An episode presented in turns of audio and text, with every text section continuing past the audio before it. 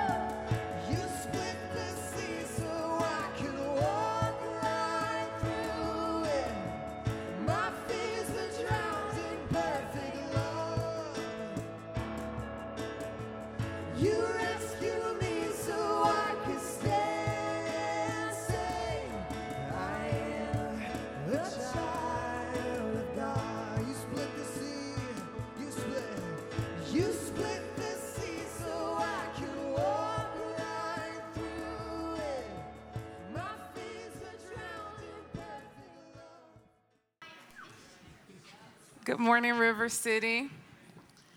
It's, good morning. It's so good to see everybody here today, September 26th, mid September.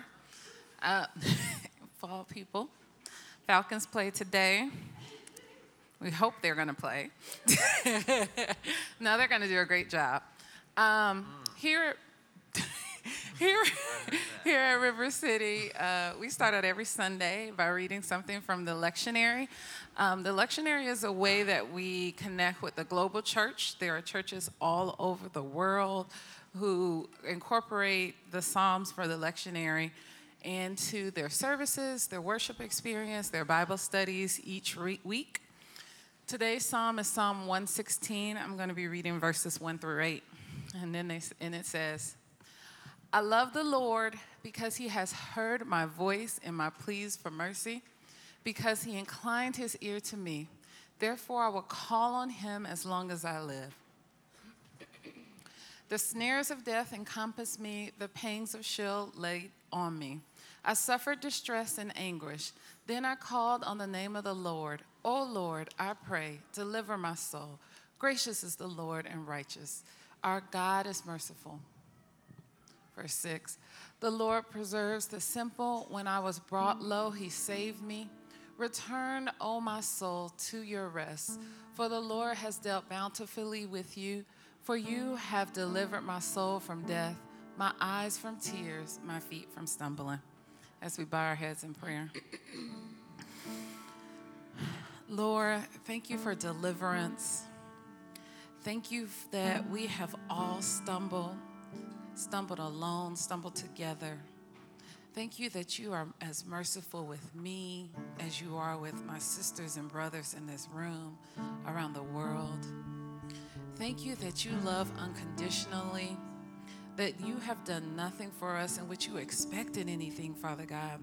You are so kind. You still allowed us to choose you after you gave your only begotten Son.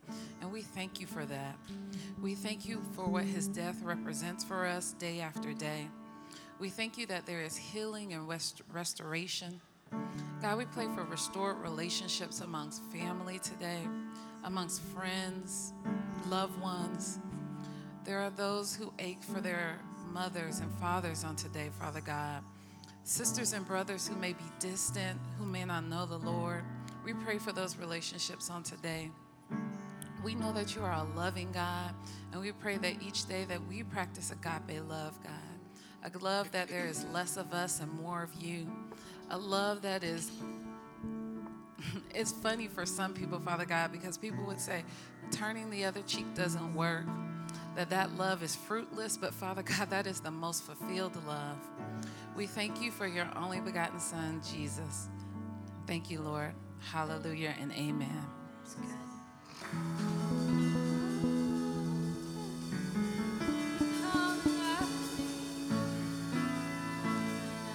We're going to move into a time of prayer.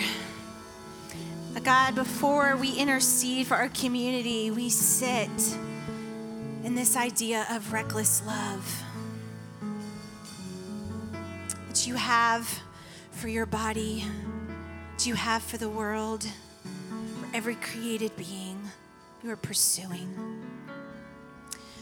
May we embody the reckless love for our community. And God, we lift up the body of Christ, churches gathering all around the world today, above ground, underground, in public, and in secret. Will you be present in the unified church this morning? That this morning we would be moved all over the world towards unity and reconciliation and not towards division. Would you do something miraculous in each body gathering today? That we would leave more unified and more loving and more filled with the gospel story than ever. God, we pray for our nation. And again, God, we pray for unity and we pray for healing. As the people of God, we say we will not be polarized in our stances, but we will stand on one thing, and that is Christ and Christ crucified. Let us champion the banner of the love of God above any banner. But God, we ask you to intervene in the brokenness of our country and our state. We ask you to empower us to embody the kingdom. We ask you to move in us in a way that would we would move faithfully and true in our community. Teach us, God. We don't have a lot of good examples and how to be citizens, respectful citizens of our country, yet above that, citizens of the kingdom. But we follow Christ.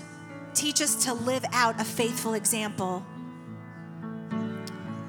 Now, RCC, I'm going to ask you to join me in intercession. We're going to lift up the world today. And we're doing this because we want our hearts, we believe God is forming our hearts into people who live outwardly. And so I would like for you to participate right now and intercede with us through the welfare of the world. What is happening in the world that we need to intercede? If you'll just call it out.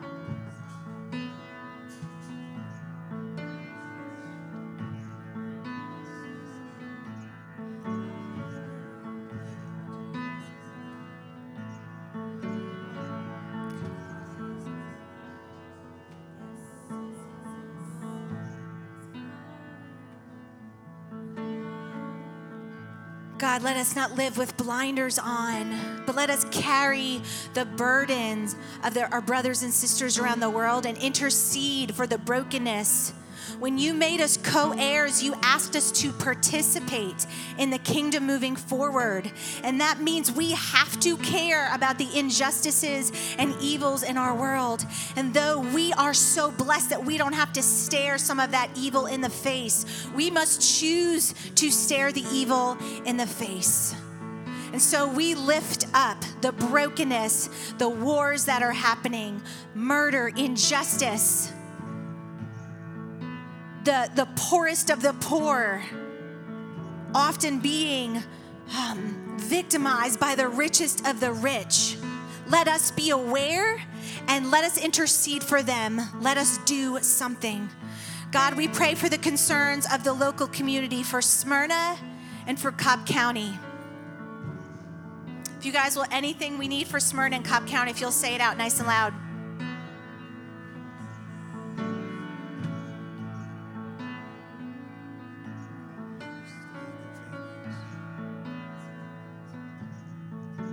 Need homes. We need homes for the middle class. Uh, we need jobs. We need the Spirit of God to move. We need to be brave. We need to, to leverage our influence for others. And then, lastly, for this body, This is where I'm going to ask you to be brave. There are some of you who are suffering, there's some of you who are hurting. If you need prayer this morning, speak out your need. We are community, right? We say we are living in love, which means we need to practice bearing each other's burdens. For that, we need to know each other's burdens. So speak them out this morning.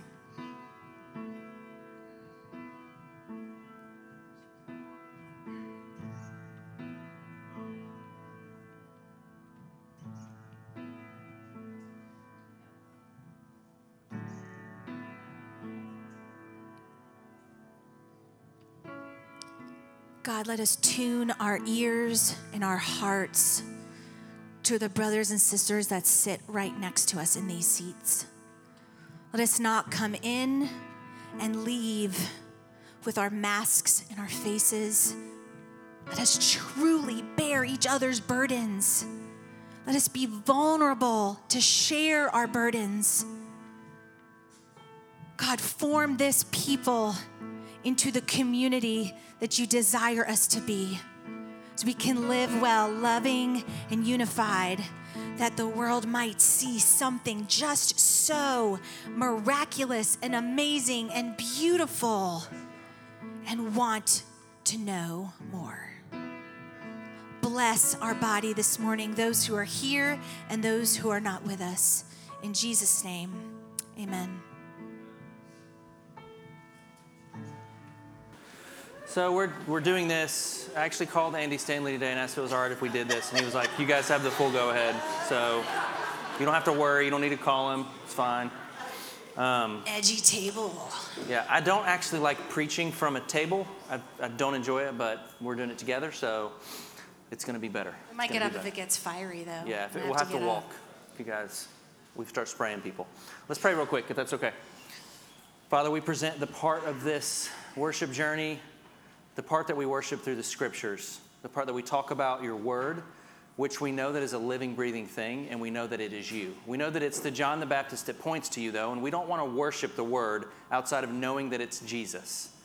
So we elevate Jesus as the reason the word is beautiful. So when we read these passages, we don't use them as, as reasons to accuse people or reasons to burden people down like the Pharisees did. We know that they are to bring life and to draw us to a, a life that is lived more abundantly through you, Jesus. So any other way we use it, we ask for forgiveness. We ask that it would illuminate. We ask that it would draw us into your presence, God. We ask that it would woo us to the table with you where you scream things like forgiveness and, in us and where you speak things like identity over us and where you give us grace to learn and fail and to get back up again. As we read the words of 1 Peter today, help those words to be illuminated in such a way that people see Jesus and his story and desire him. Like the woman at the well who was thirsty, meeting Jesus, going away satisfied. I pray that that's what happens today. In Jesus' name we pray. Amen. So, really quickly, we're in the book of 1 Peter, and the reason we did that is because he was mentioned a lot in the book of Mark, which we preached through for about a year and a half. And he was elevated at the end of the book, really in every story we started talking about Peter, and we wanted to build a bridge into now what happens with somebody who struggled in their faith really through all of it. He was prideful, he was always trying to correct Jesus, but now he's called the rock, which we skipped over Acts. We're probably going to get into that at some point but he's the person who's responsible for helping build the church. And now we're in 1 Peter, where he's actually writing letters to churches who are under severe persecution and losing their lives. I said this last week, I'll say it every week because I just think it paints a good picture. Christians, some at some points, were taken and clothed in the skins of wild beasts and set loose to be eaten by other animals as game. This was the society that they lived, right? They could lose their lives just for, for, for professing Christ. Right? Baptism for them wasn't just let's cheer and give you a T-shirt and maybe f- put it on Facebook. It was saying to a society, I might lose my life now, but it's, it's worth it to me. So now I'm saying yes to Jesus. That make sense? So he is writing this book to people who are in this setting. And it's, it's very hairy for them. And he's doing things like in last week, we talked about how he spoke to slaves and how he spoke to masters and how That's confusing for us, right? The arcs of Scripture. Why wouldn't he just come in and abolish it, right? He's speaking into the context that the word was given, that the Lord was given, and he has to work within those frameworks. And so, slavery wouldn't be abolished for a long time, and in some cases, it's still permeated, even if it's just in our thoughts and the way that we think, right? But it was it wasn't wasn't the main message. The, the, the main message was Jesus needs to be presented to our world, and in whatever way that needs to happen, it needs to happen. And so, last week we talked about submission and we talked about what it looked like. And this week we're going to jump into, I think, a passage that has some of the strongest tendencies to draw lines and harm out of any passage in the Bible. I think as soon as you hear us read it, and some of you already did, and you were like, why are we reading that before worship? This is a weird worship journey. Husbands, you know, do this, and wives submit, and you instantly, if you're not churched, your instant thoughts are, there's something going on with that. Well, that's, and so I think personally, when you look at this, some of the largest abuses I've seen in churches are built around this passage. From people who don't understand, understand Scripture or the context of Scripture, they don't desire to dive in, they desire to use it as something that can benefit them. And so you can see this being used by men a lot of times to say to a woman, Your role is to submit. They don't have to exude any type of actual leadership. They just land on this and say, Your role is to submit. But I'm not going to submit, but you're going to submit. And so I want you to know right off the bat, right? We are aware that as we talk through this in this room, many of you have lived under abusive, patriarchal situations that have been harmful and not helpful and have not drawn you towards Christ and have actually pushed you away. And so I want you to be aware that we're aware of that and we want to be available even after for those people. The second thing I would say is this passage, even though it talks about the marriage relationship, it doesn't really talk about marriage issues. And so for some of you, if you're like any of us, marriage is not the easiest thing in the world because it's the closest person to you. We're not going to dive into marital relationships, but we understand as well that people in this room right now are struggling in their marriages. Some of you are fighting tooth and nail for them to survive. Some of you don't know what to do. Some of you have lost all hope. Some of you haven't even began to be honest about some of the struggles with your own marriage. Some of you are like awesome, like Alex and Nancy, like he hates me now for saying that. Just does that. Sorry. Here's the reality, though. This passage, we're not going to dive into that portion of this, right? We're not going to dive into that. That's why we're going to promote the heck out of a marriage event we're doing in November, right? Because we know that's important.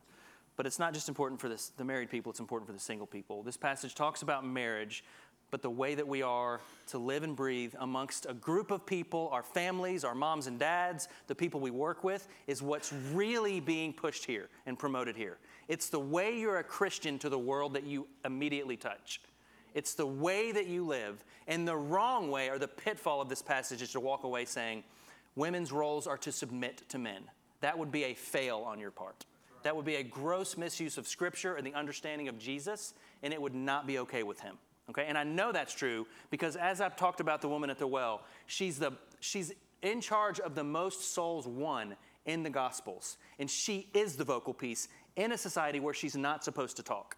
She's, she's responsible for more men coming to the gospel than any man in the gospels. So I know it to be true. I know it to be true that Jesus' message had a particular liberating effect on women, and that in these passages, the reason he's doing it is because women started to outnumber men in churches because the word of God and the gospel was liberating them in a society that was abusing them. And so men are like, men are like, what is going on? And all these women are coming to life. All these women are starting to lead. All these women are falling in love with Jesus and seeing I'm not meant to be abused. I'm not meant to be pushed down. I'm not second, right? I'm a co heir. Have I said co heir? Okay. All right. I just, I kind of jumped in a little bit strong. I went strong. Go in strong, back off a little bit, ebbs and flows. All right. So, you want to jump in really quick? Let's just, like, we can go ahead and read the passage. Um, Yeah, Yeah, I skipped, let's- o- I let's skipped do right that. over that passage, Let's do that. guys. Woo! She said, she said let's, let's, just, let's just go ahead and read the passage. I hear you. I hear you. Well, this way we can refer to it, right? All right, so I'll read it. Um, okay, likewise, and first of all, when I knew this was coming, and if you guys know me, I was terrified. I'm a little. I was a little bit terrified of this passage um, because of the way I had heard it preached, um, and of being a woman who felt called to lead growing up in the church. that was really challenging.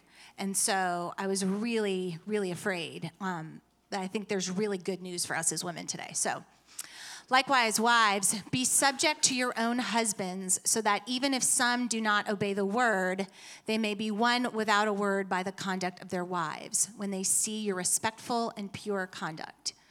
Do not let your adorning be external, the braiding of hair and the putting on of gold jewelry or the clothing you wear. But let your adorning be the hidden person of the heart, with the imperishable beauty of a gentle and quiet spirit, which in God's sight is very precious. For this is how the holy women who hoped in God used to adorn themselves, by submitting to their own husbands, as Sarah obeyed Abraham, calling him Lord. And you are her children, if you do good and do not fear anything that is frightening. Likewise, husbands, live with your wives in an understanding way, showing honor to the woman as the weaker vessel, since they are heirs with you of the grace of life, so that your prayers may not be hindered. Finally, all of you have unity of mind, sympathy, brotherly love, a tender heart, and a humble mind. Do not repay evil for evil or reviling for reviling, but on the contrary, bless. For to this you were called, that you may obtain a blessing. For whoever desires to love life and see good days, let him keep his tongue from evil and his lips from speaking deceit. Let him turn away from evil and do good. Let him seek peace and pursue it. For the eyes of the Lord are on the righteous, and his ears are open to their prayer. But the face of the Lord is against those who do evil. All right, let's pray. Lord knows we need it. So, Holy Spirit, what do you have for us this morning? God, what is shaping this community? What are you wanting us to hear?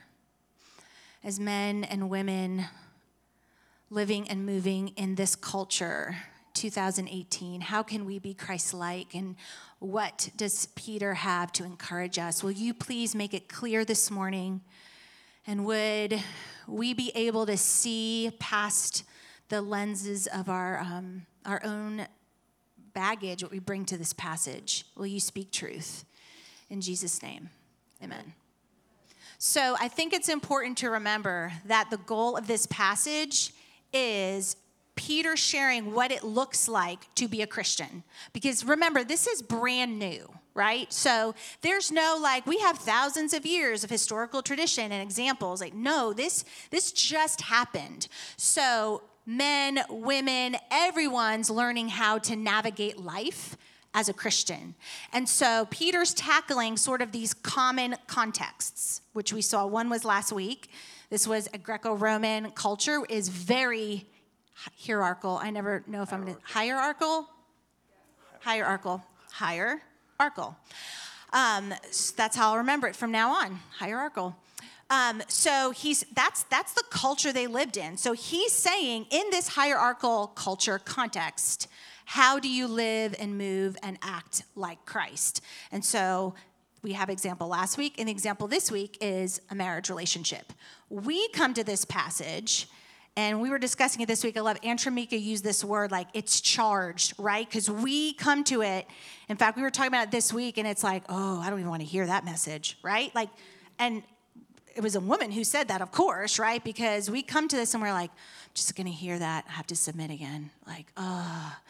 Um, and so we have to recognize what's going on when we step up to this text, right? What is the text doing to me? What does the Spirit want to do to me? And sort of discern between those.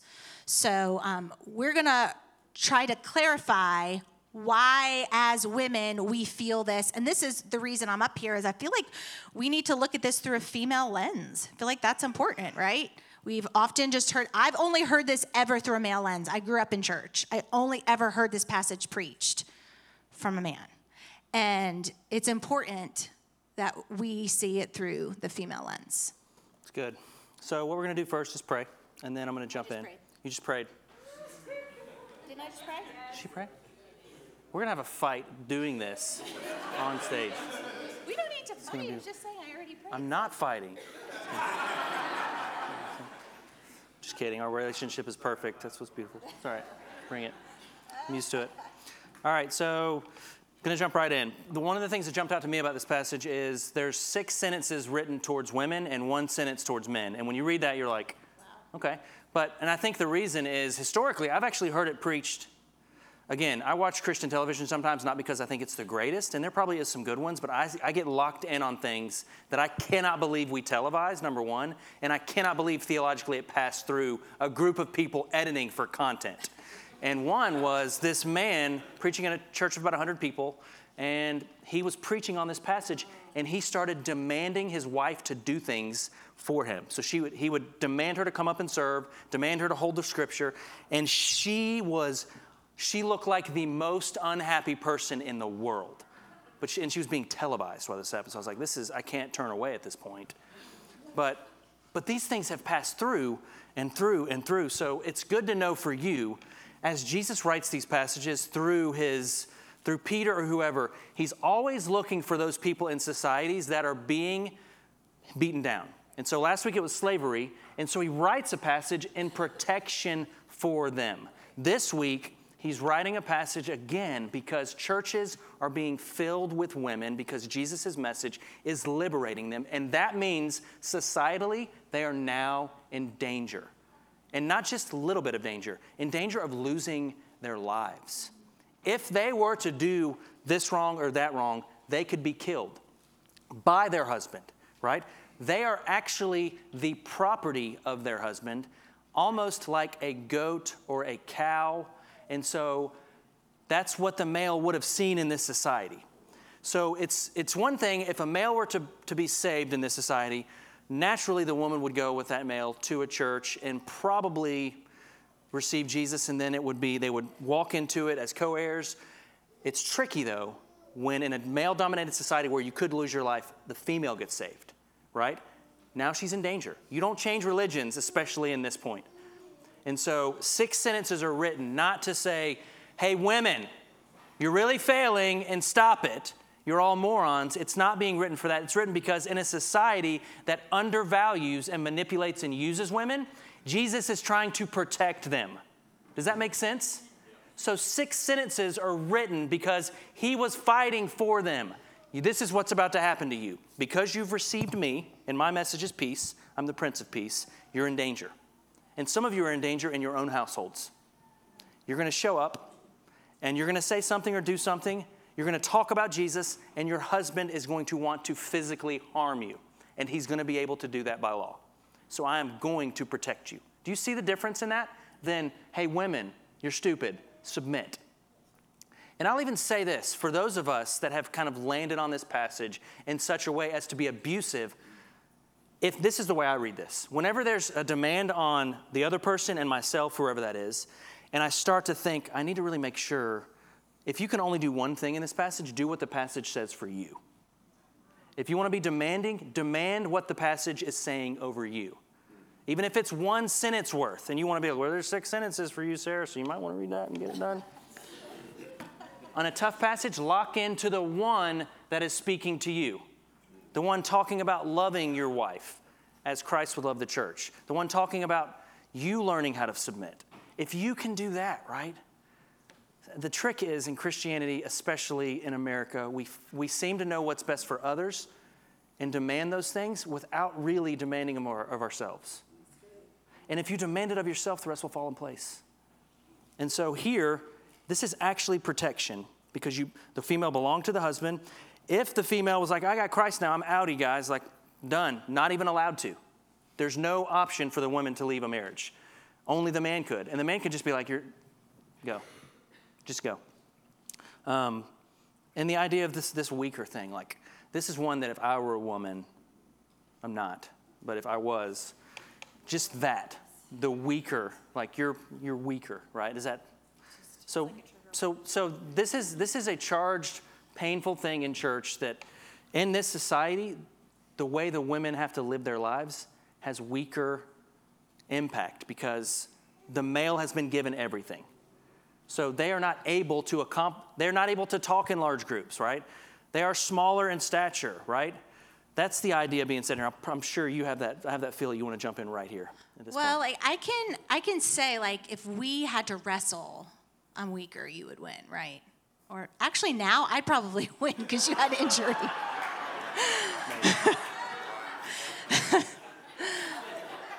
um, so I think I think the point is this like I can concede that right like but I think what we do is we we turn these into stereotypes and generali- generalizations and our society has essentially said well this is what's happened is here really what's happening is God is trying to to move in a new order right? By saying we are co-heirs.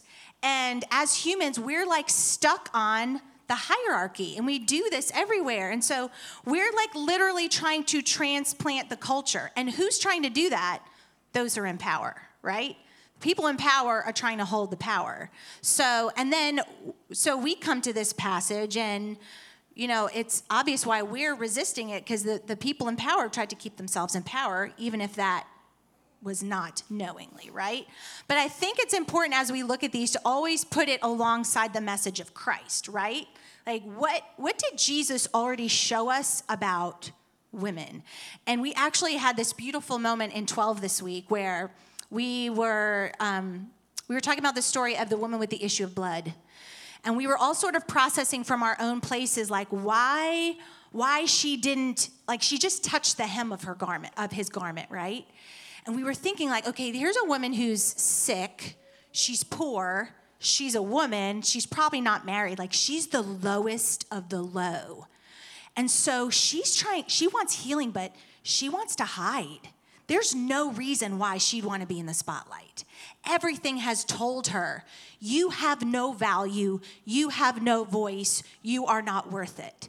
And what does Jesus do? This is so amazing to me. He stops and he calls her out. And now everyone's eyes are on this woman.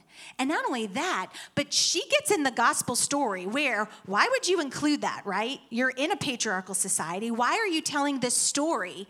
And I take that right along next to this and I say, Jesus is calling women out and saying, Come out of hiding.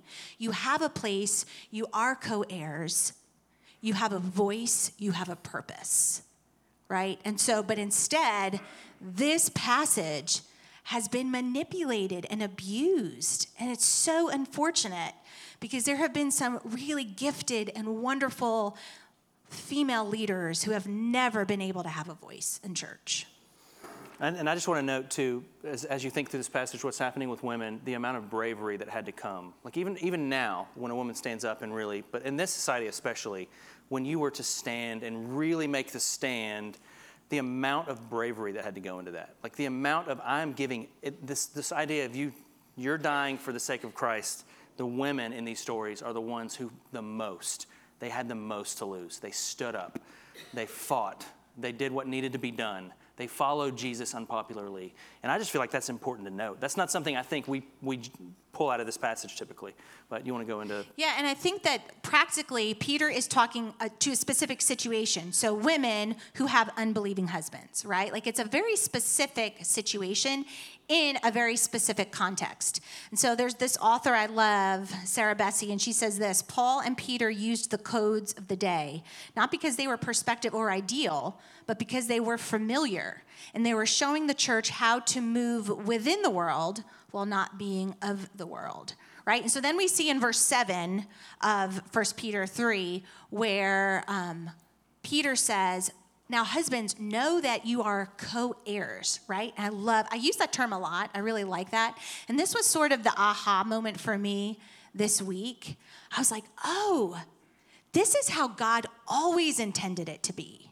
Like, God always intended for us to, to be side by side.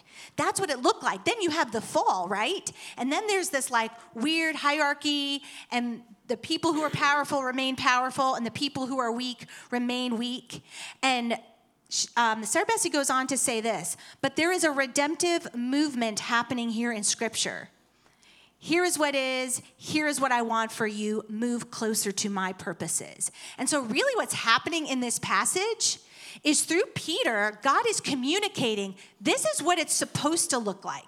There's no Jew or Gentile, free or slave, man or woman. You are all one in Christ. This is what it's supposed to look like. This is the kingdom get on board, right? But we're broken people, so we don't often get on board. But there's this beautiful invitation for women to be a part and to have a voice and to lead. Now, the idea of submission, we're all to submit, right? That's like a common Christian virtue. Christ did it, we follow. But this is what we as women hear I submit, that means I can't ever lead. And that's not true. Submission is not exclusive, right? I, we can still lead, we can still have a voice. And that's so important for women to know. Um, the last is this idea of equal spiritual rights. Even though, and I can tell you, just quite honestly, this past summer has been really challenging for me. Um, being a woman in ministry comes with a lot of, what's the word? Challenges. um, there are times I can really feel like, I'm overlooked or I have no voice or I'm not important. And then I try to overcompensate by being really important and doing something really spectacular. And then that's that's not right. And then I feel guilty because I'm self-promoting. You know, it's this like ugly cycle I get in and it's really really hard. Um, but to hear like God say like you have a place. Like you were meant to be a part of this. You are meant to do this is really beautiful. And then to recognize there's this couple in the, the, New Testament, Priscilla and Aquila, who I just love that they did ministry together. Reminds me of us. Um, but it was so unusual. But listen to this. So I looked up all the places they were mentioned, right? And Priscilla is mostly mentioned first. Priscilla and Aquila. But if you were to look in most Bible concordances, guess whose name is listed first? Aquila, which I just think is fascinating and just a little little bit of a microcosm of what's going on here. So, yeah. So, just to kind of switch gears, the, the part of this too that I think is trigger for a lot of people is this idea, and we probably all heard it if we've been in church about now, if you're going to be a Christian, you can't wear that. You know, three inches above. What's the three inches above below? What is that? The knee? Fingertips. Fingertips? You have really long arms. So, and this is brought to life by like the adorning of your heart or do, make sure you don't do this. And I think we have a really big pitfall here, especially as men, and how we treat this passage, at least how I've heard it, towards women. And the idea of what they can and can't wear, should and shouldn't wear, or be to this or that, or you're just being a stumbling block for these men, like it's all on you and we didn't do anything, and man, you are bad women, right? But what you need to understand here is this is very important. In a society where all rights are taken away from someone, so their whole existence can't be poured into anything other than, and this is what one of the commentaries says and also, when they see that they have nothing else than to be bedfellows of men, they begin to beautify themselves to put all their hopes in that. So, in a society where you say, We are giving you nothing, you are property, they put all of their energy into the way that they look, right? Is it their fault? You're like, uh, is it? See, I've heard this preached so much to women like, stop being bad women. Are you honoring women in your life in a place that says you have leadership? I believe you. I trust you. Do you have people speaking into your life? Do you have women around you that are more than just something to look at? We have all done this. And in this society, that was the only thing they had was to put all of their energy into that. So this isn't license for us to be like, you need to start wearing full jean outfits.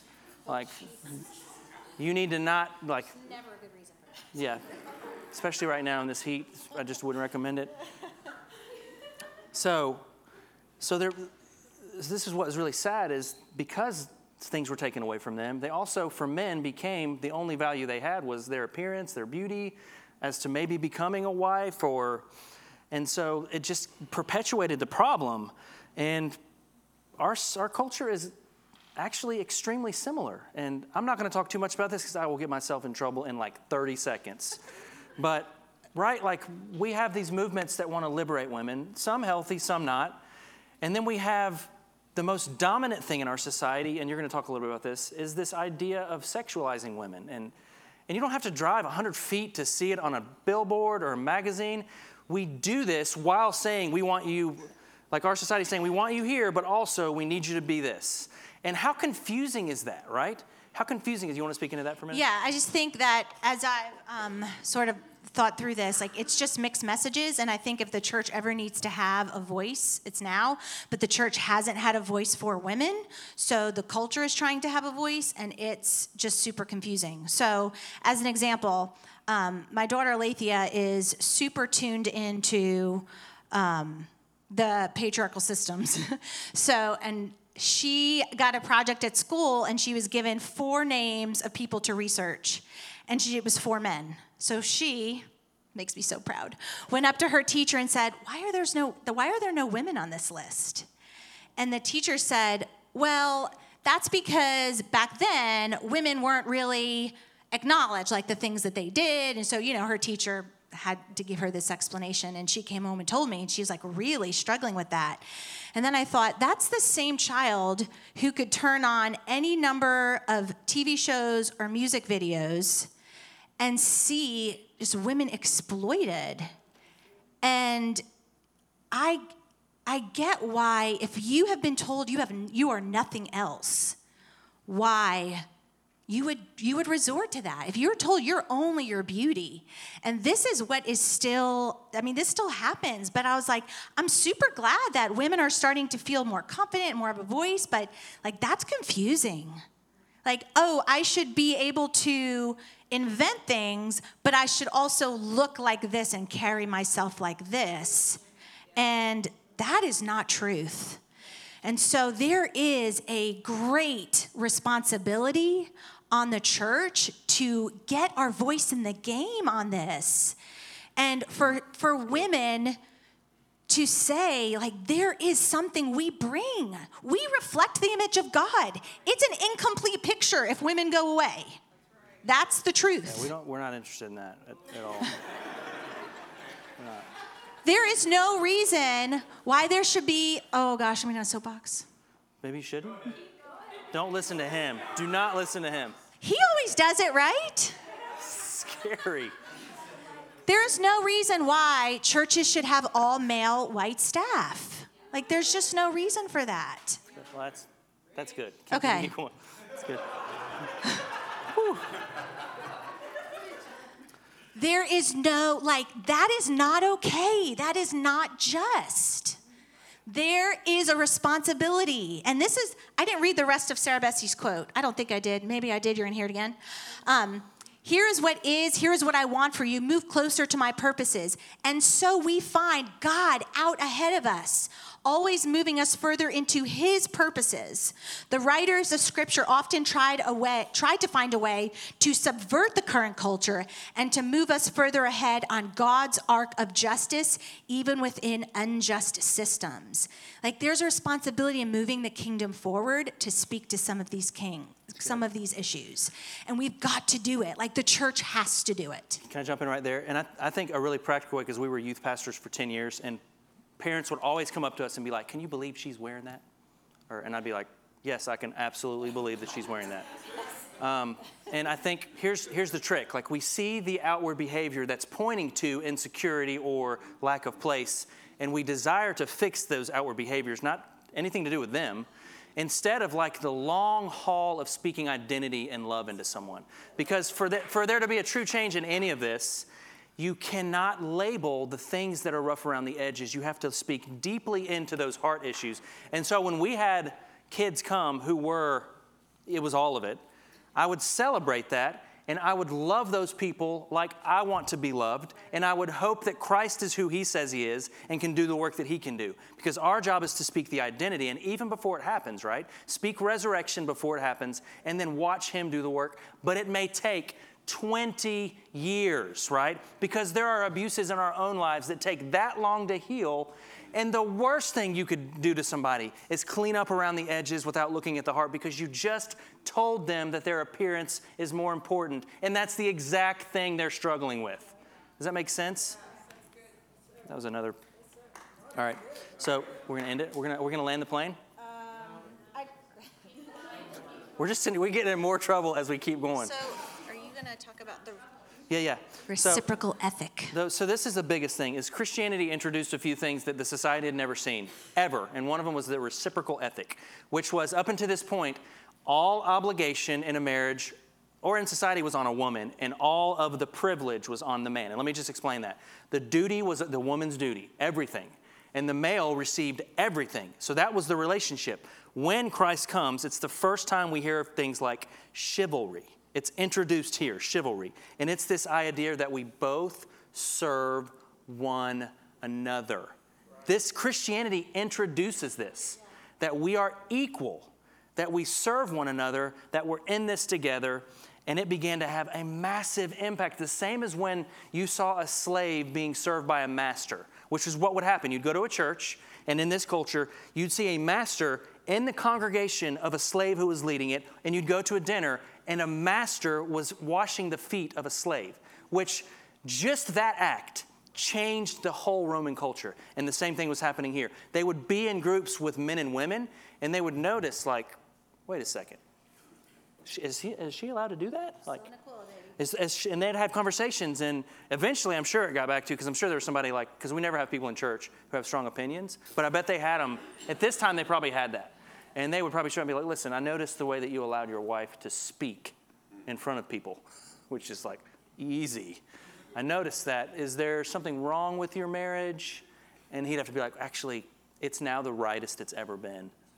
actually now we have this new idea that we have to share with you and it's that we're equal and they were in danger at that point so yay for us we're not in danger by just saying sarah and i are equals in the eyes of god all spiritual gifts are available to both of us we can both lead we believe that i believe that we are i believe in heaven I just believe we're all together. And when we talk about heaven coming to earth, which is all we ever talk about, like bring heaven to earth, that's what it looks like. It looks like extreme equality. It looks like unity. It looks like verses 9 through 12, which we're going to read in a second. Do you want to share anything else about that? Um, well, I just that phrase, a holy woman, just it's not my favorite phrase because Well, the way to handle it is just tell somebody be a woman of Proverb 31. Oh. That's, I think that's, just do that. things are so but like, like like when you deconstruct these things and you see the heart of it then you're like oh yeah so you know where it says like oh we commend sarah who called her husband master and that's really problematic because that's never going to happen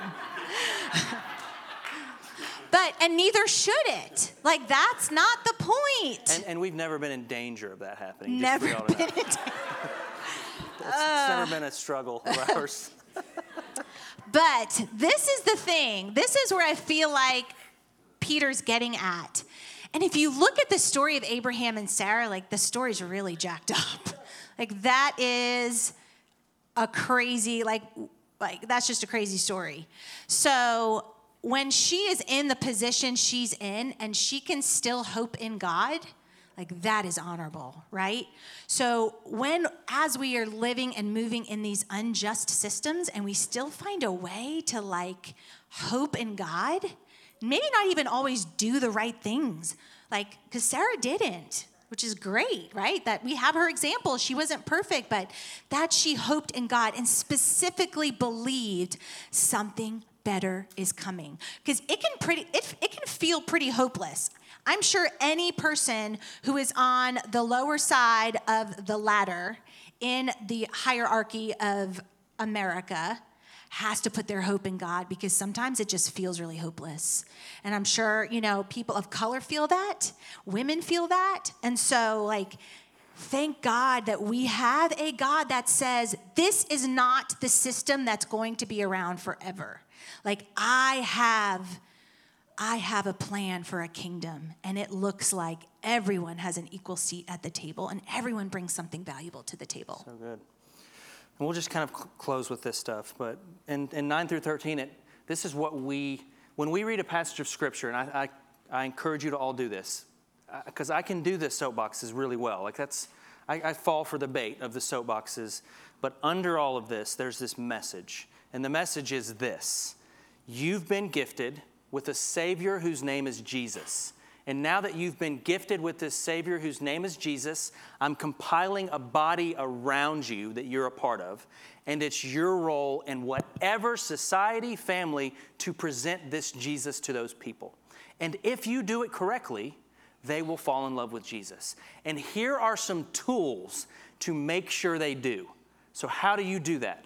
And this is the underlying, whether it's marriage, whether you're a man with a job and there's a man over you who's dominating you, or a female over you and your job dominating you. If you're being treated unjust, if you're being robbed, if you're being abused verbally, this is the, this is the message unity. Fight for it. Do a quick search scripturally in the New Testament of how many times it talks about unity. Also, know that it's the prayer that Jesus prayed the longest about unity. Unity is number one. Sympathy. Are you sympathetic? If you insert sympathy into your life, to the people around you, you are starting to act like Christ. The agape love of Christ, right? This is the love that you give to someone who does not deserve it, right? It's not just about submit humanity. It's about you are doing these things because Jesus is being given through them. These are the avenues that when you do this, just imagine you standing whatever and you and you do this imagine a bridge being built to you to somebody else. And a bridge over here, and a bridge over here, and a bridge over here. And these are all bridges that Jesus can then transfer himself to other people so people can see, I've come to serve the world, right? I've come to love the world. I've not come to destroy the world. I've come to bring restoration, bring peace, right? Bring unity. These are the things. Next one is compassion. And I just have to read you this really quickly. I, I know we're running out of time, but I have to read you this. Just as a quick side note, Yeah.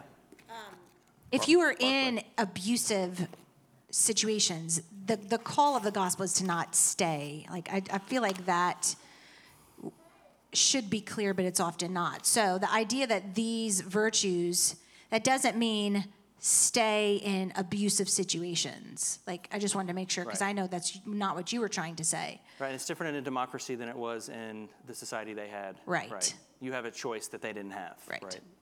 So I want to read you this about compassion. Um, and this is one of the five things mentioned here. And forgiveness is the next one. Like if you were to, these are bridges you build, but the fourth one Peter sets is compassion. There's a sense in which pity is in danger of becoming a lost virtue. The conditions of our own age tend to be blunt to the edge of the mind of sensitivity and pity. As C.E.B. Cranfield puts it, we got used to hearing on the radio of a thousand bomber raid as we ate our breakfast. We got used to the idea of millions of people becoming refugees. We can read of the thousands of casualties on the roads with no reaction within our hearts, forgetting that each means a broken body or a broken heart for someone. It is easy to lose the sense of pity and still easier to be satisfied with the sentimentalism which feels a moment's comfortably comfortable sorrow but does nothing. Pity is of the very essence of God, and compassion is of the very essence of Jesus Christ. A pity so great that God sent his only Son to die for men, a compassion so intense that it took Jesus to the cross. There can be no Christianity without compassion. And so, as we talk about these issues, it's even, I don't know when he, do you know when he wrote this? I'm sure, anybody, this had to be like, this is the 50s, right? How much more desensitized are we? Our kids are literally shooting people all day long on video games, like learning how to shoot people. The images that are on TV right now, this, even the songs, like it's such a part of our culture that when we do hear about true injustice is happening, it's like, eh, let's pray. You want to pray for them? Let's pray for them. But we have to be people who see the way that women feel, who see the way that people are being abused, and respond to it and act on it, right? Right? Does that make sense? And so today we wanted to close with this. If in any way you are struggling through something, you feel broken, you feel like you have been abused, you're struggling through that, you are scared to death that I'm even saying it, we would love to partner with you in prayer. And, and prayer teams, if you could go ahead and come up. Um, we would love to pray for you, pray for full restoration. We would love to speak identity into you. And that's where the word is so beautiful to us is it helps to remind us that we are his and we belong to Jesus. and that we are co heirs and that we are new creations and that you are beautiful. But your beauty is not just about your outward adorning, right? It's about your heart. Um, and, and side note, really quickly, right here. I don't know what I was going to say right there. Men, I was going to say this. We have to be better for the women in our life to not just celebrate how pretty they are. This just reiterates a lot of the problem. Can you look at the, the women God has put in your life and celebrate the things about them that make them leaders, that make them strong, the virtues that are like totally them? Like, and Sarah, she's gifted to teach. She's gifted to, she's awesome. Like, she's the smartest person I know, right? She happens to be attractive, and that's, I'm thankful for that part of it. I mean, I'm not gonna lie. Let's not be stupid. But, but a way that we respond to this, just on a small scale, is celebrating the things and the women in our lives. That make sense? That aren't just, you're so pretty. Like, I've got a beautiful wife, arm candy, right? Maybe some of the men are like arm candy, right? I feel like arm candy sometimes, you know what I'm saying? Yeah, so I just want I want to just in, invite the women in our community to just come out of hiding. Um, and so as we pray this morning, some of you have some really deep wounds. Um, it could be wound by a partner um, or the church. Maybe you do struggle with I'm only what I look like, or um, maybe you're in an abusive relationship and you need to come out of hiding. Um, we want to create a safe place this morning for God to do some deep healing work in our hearts and to really begin to move us to be prophetic in our city for, for who God has women to be. Um, and maybe some men need to repent. Maybe some women need to repent. And I um, would say men too, you need just as much identity as the women need. And we're products of our environments as well. And even though some of us have put on a strong face and been a dominant male in our, we're just weeping inside and not truly leaders and not truly loving and just scared. And, and there's a way that Jesus needs to speak into you. And, and I would just close with this as well. These two events that are coming up, if, if you feel like you need, and you do, I don't, I'm not even asking, you need help in your marriage, right? And we're going to do that on November 7th. And then this conference that's happening at Riverstone about sexuality. This is something we didn't even talk to about today, but every person in here is impacted about sexuality. Some of the people in this room are struggling deeply in things right now that you would be so horrified if people knew. And there's healing on the other side of that, right? There's healing and cleansing that can come if you present those things to Jesus. And there's so much shame involved in it. It's such a shaming society, but I would love to talk to you more about that. And then lastly, if you need more than just a prayer at the altar, which is great, you need counseling, which is a beautiful thing. And in early centuries, they just had counseling all the time, right? We live our lives so segmented that, and counseling's a bad thing to some people, but many of you need counseling and it's a beautiful thing. Come talk to us. We have a list of people. We have Bill who is here. We have so many others that we can point you towards. Um, and I'm going to pray and then you guys can come. So if you guys want to stand, actually.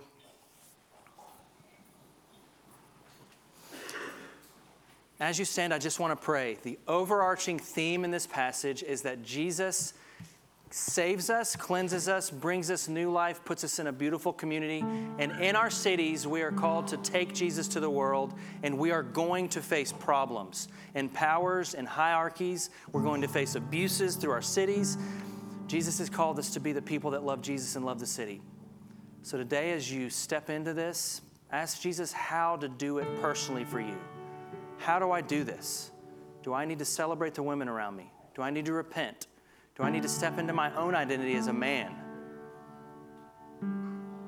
I pray for intimacy, God, like we've never seen it in our churches. Intimacy with you and intimacy between couples, intimacy with singles and you and, and friendships, intimacy between men who can have conversations about real things, intimacy with mentors and people who are being mentored. Restore intimacy in the church to its rightful place. Restore the broken people in this room. Restore the churches in this city. We trust you, God, and without you, this is all just nonsense. We need you, Jesus, and everyone needs you because you are the life and love of this world. In your name we pray. Amen. Thank you again for joining us today, and please visit our website at rivercitysmyrna.com.